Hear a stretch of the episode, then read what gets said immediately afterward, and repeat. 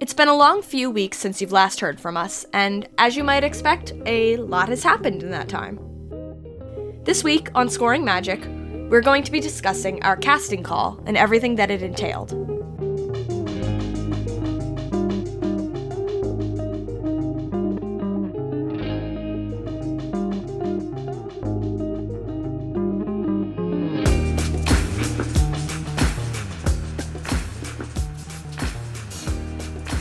Us started, let's do some housekeeping.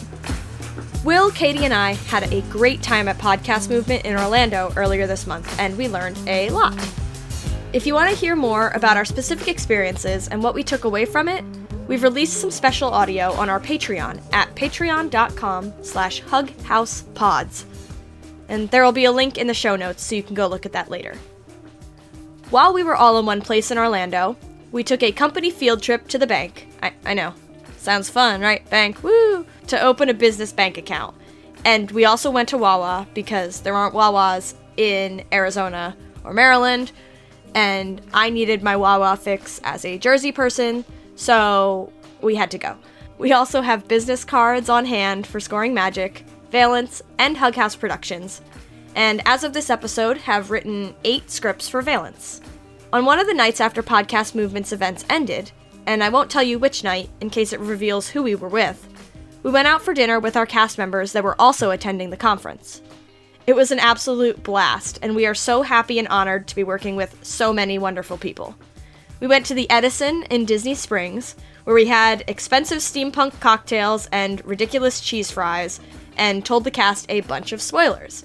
Trust me, we needed those cocktails. And also, we needed the cocktails we got afterwards at a different bar with everyone. Something that changed while we were casting for Valence is the names of several of our characters, due to there being duplicates of names in the cast and the characters, and it was just difficult to have a discussion with each other without constantly specifying who exactly we were talking to or about. So, starting from the top, if you look at our casting call, Alex Velasco is now Flynn Velasco. Finn Salvai is now Nico Salvai. Annie Chen is now Grace Chen and Kate is now Soledad, or Sol for short. I think that's the most of it. We'll have more to reveal during the course of the episode, so let's get to it. Let's start from the beginning. Well, not the beginning beginning. You could just go back like four episodes in Scoring Magic and listen to those if you want to know what happened before this. But let's start in June.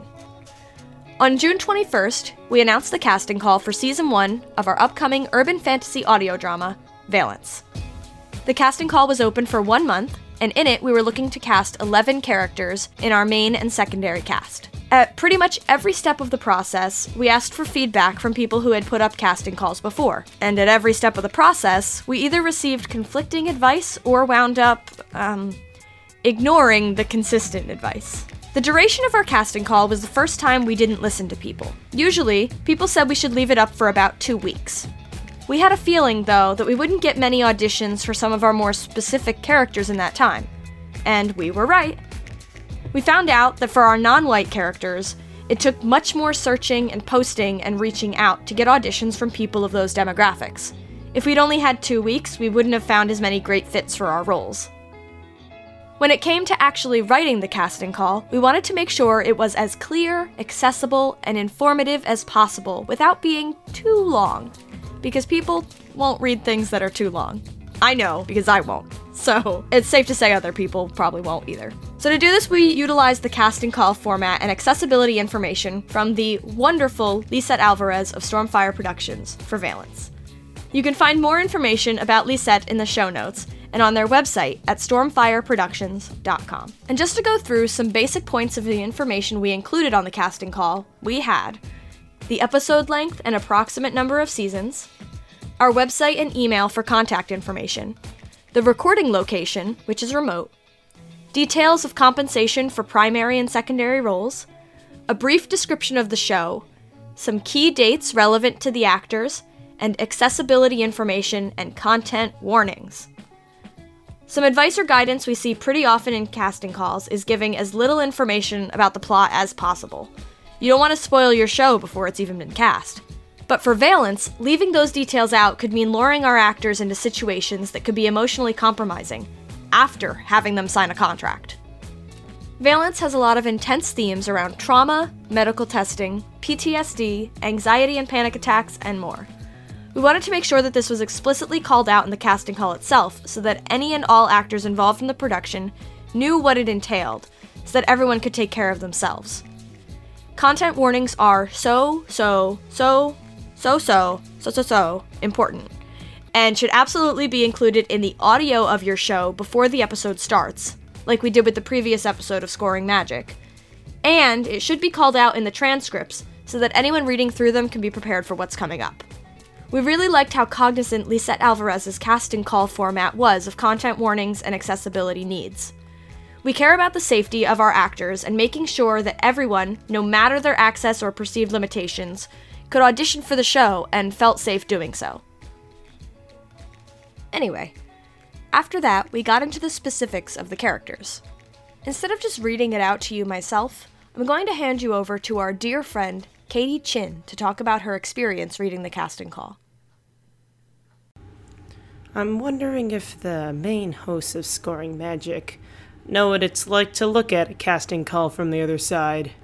Allow me to fill you in. Well, there really wasn't much to it, from what I could see. I was uh, twittering around on the Twitter when I saw a casting call for Valence Pod. And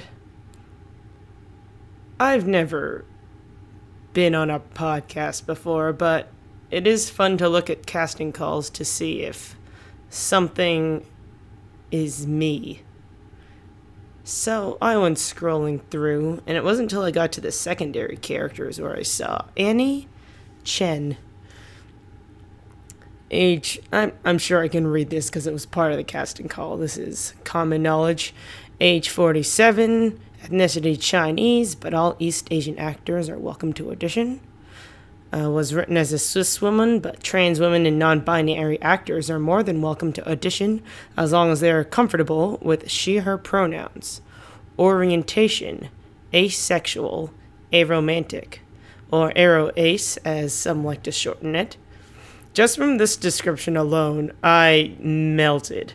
I have never seen a character that was all of my being already, and even reading the description, I felt at home trying, just trying to be Annie Chen. Uh, I even consulted with some people on an ace space chat where just a whole bunch of asexual folk hanging out talking about tabletop RPGs, and I said, hey, this role is me. I have no experience dare I? And many folk were like, yes, do it, do it, Katie. And so I did. That kind of experience, seeing oneself in the character description, is what we were really aiming for when writing up the characters and sides for Valence. Sides, if you're not familiar with the term, are the lines the actor reads in a casting call. Why are they called sides? I don't know. We'll have to look that up. okay, so I looked up why they're called sides. Apparently, it's because it's just the character, the one character. So it's like that side of the scene. I don't know. That's what the Google told me, and I'm gonna trust it, which is a mistake probably. But you know, whatever. Uh, back to back to the show. When we wrote the sides for our casting call, we took it as another opportunity to set up expectations for the production and the characters, but also to hide some of the plot. Almost all of the sides we used in the casting call are fake. Nobody actually says those things in the podcast itself. This meant that we could have emotional lines without giving any of the actual plot details away. And for all of our sides, we asked for up to three takes, one of which should be improvised. Valence has scripts, and they're important. But we care more about making the dialogue sound as natural as possible. This wound up being a key for us when we actually made our casting decisions, but we'll tell you more about that in the next episode. Some of the advice we got for sides was to make sure that they had no direction written into them. We couldn't say if we wanted the line to be read happily or sadly or yelled or whispered or anything else. We took this piece of advice and then wished we didn't. We'll talk about this more next episode too, but this was one of the biggest regrets we have about the casting call. And we wanted to let you know now that yours doesn't have to follow that rule. So, all three of us knew going in that we were less likely to get auditions for characters with more specific descriptions. But it was important for us to have as much diverse representation in the production as possible. So we persevered. Again, those two extra weeks for casting? Absolutely vital. We shared the casting call among friends, on Twitter using various hashtags, in several Facebook groups for audio drama and voice acting, on castingcall.club. We had it what felt like everywhere. We reached out to GLAAD, who helps with casting calls for queer characters in TV and film, but they didn't really know what to do with us, so no dice there. Also, all of us are white, so we reached out to POC voice actors' Facebook groups to see if they'd post the casting call, and they did. Will also got into a few fights on Facebook where people yelled at them for saying we wanted actors of color to play characters of color. And if you want to argue this point with us, don't. You're wrong. And we're not gonna do it. And not to call myself out or anything, but there was one instance where I came across someone on social media who I thought we needed to hear an audition from. So I reached out to them specifically and sent them a DM. Friends of ours in the community made it clear to us that while people of certain demographics feel comfortable entering these spaces and throwing their names into the hat, that isn't the case for everyone. There are times you'll need to advertise to the exact demographics you want.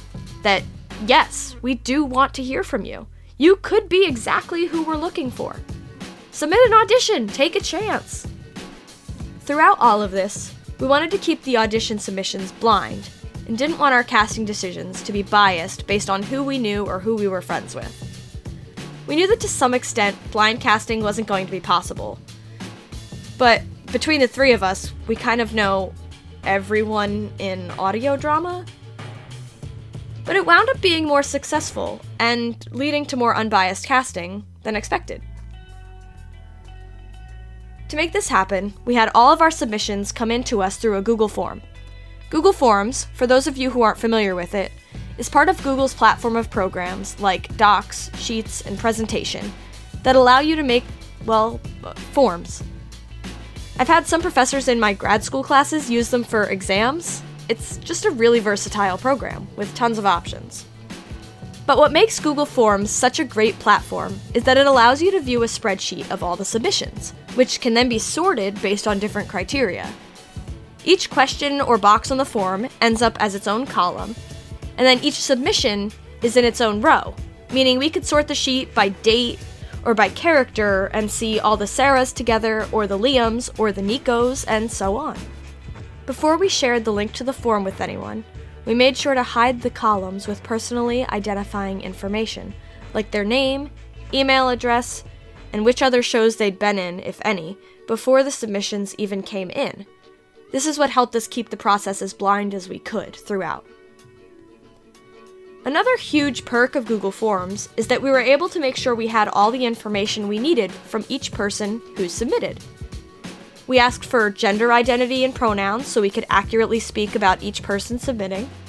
We asked for them to confirm that they meet the demographics of the character or characters they auditioned for, and whether they would consent to signing an NDA if cast. This also means that we have it on record that everyone who submitted a form agreed that they understood we'd only be casting people of color for characters of color, trans people for trans characters, non binary people for non binary characters. You get the gist, right? With that being said, we'd like to give a very sarcastic shout out to all of the white men who still auditioned for our trans Latino. The form mentioned content warnings again, confirmed scheduling time, and collected any other pertinent accessibility information that might be needed. It's a lot of information, yes, but it was important to us that we weren't trying to track it down from people after the fact, and ultimately made casting a thousand times easier than we were expecting. And making things easier on ourselves was great because we got over 300 submissions across the 11 characters. We were lucky enough to get amazing submissions for every character, and we found our cast within a week of the casting call closing. Our cast is so good. We've had just over a month now to get to know them, and every day we're finding out just how closely they all fit their characters. It's honestly a little creepy sometimes, just how many parallels there are. But it's also amazing how quickly they've all come to really understand the characters that they're playing. This was our first casting call, and even though it wasn't perfect, we're really proud of how we did and how it went. Not only did it help us find our perfect cast, it also helped us to remember one of the most important lessons in creative endeavors like these. Sometimes the right way to do something just means the way that you think will be right for you. Valence is gonna be weird. It's gonna be an emotional, intense urban fantasy that's going to ask a lot of our actors, not just emotionally, but practically. They're going to have to be okay doing table reads and improvising and yelling at each other and acting out panic attacks. It just wouldn't be right to launch actors into all of that without some warning, and we care more about that than some minor spoilers. We got the advice to keep our casting call to just a week or two, but keeping it open for a month meant we could have bigger, more diverse pool of auditions. Yeah, this meant we got uh, a ton of auditions. But now we have a Rolodex full of amazing actors. So, win win for us.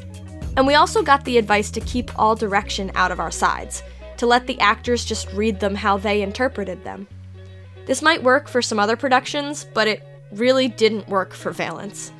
It's just another reminder that just because something is standard doesn't mean it's the right advice for your production. Even with all of this, though, deviating from advice, taking advice we shouldn't, and stressing out as we got more and more and more and more auditions, we still found our dream cast a cast of people we couldn't be more excited to work with. And now I have some very good news. You'll soon get to find out who they all are. Our Indiegogo to fund season one of Valence is now live. We have a goal of $4,000 so we can pay our sound designer and our cast, with the campaign running through September 30th. As motivation to hit our goal, we're going to be announcing our cast members as percentage goals along the way. Every 10% will tell you a new member of our cast. The link to the campaign is in our show notes. And sorry, Will, for having you put so much in there this episode. And you can go now and check out the perks we have planned, as well as other fun information about the show and what we have in store for you all. Our next episode, coming out two weeks from now, will touch on our casting process, including how we listened to all 300 plus submissions and actually decided on who would be in the show. But before you leave us, I have one more surprise for you. Remember Katie Chin from earlier? Hi, I'm Katie, and I have the pleasure of playing Grace Chen for you for the Valence podcast. Can't wait for it to start, and I also can't wait for you to find out who the other crew members are. Until then, ta ta for now.